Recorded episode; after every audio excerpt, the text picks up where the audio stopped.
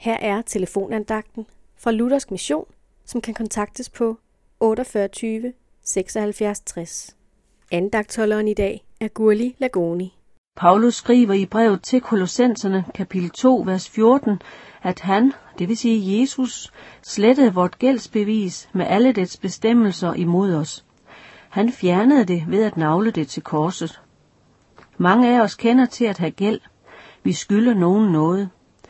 For eksempel kan vi have lånt penge i banken til hus og bil. Nogen har efterhånden fået så stor en gæld, at det bliver næsten umuligt at betale tilbage. Den største gæld et menneske kan komme i, er gælden over for Gud. Paulus taler her i Kolossenserbrevet om et gældsbevis. Det, at vi ikke vil det Gud vil, og gør ham imod, det kalder Bibelen for synd. Og alt det, vi gør forkert over for Gud og mennesker, er en del af vores gældsbevis over for Gud. Vi er skyldige over for ham, fordi vi ikke overholder hans bud til punkt og prikke. Vi vil aldrig nogensinde kunne gøre dette gældsbevis mindre. Men Gud har gjort det umulige. Han sendte nemlig i kærlighed til os sin søn Jesus Kristus til jorden.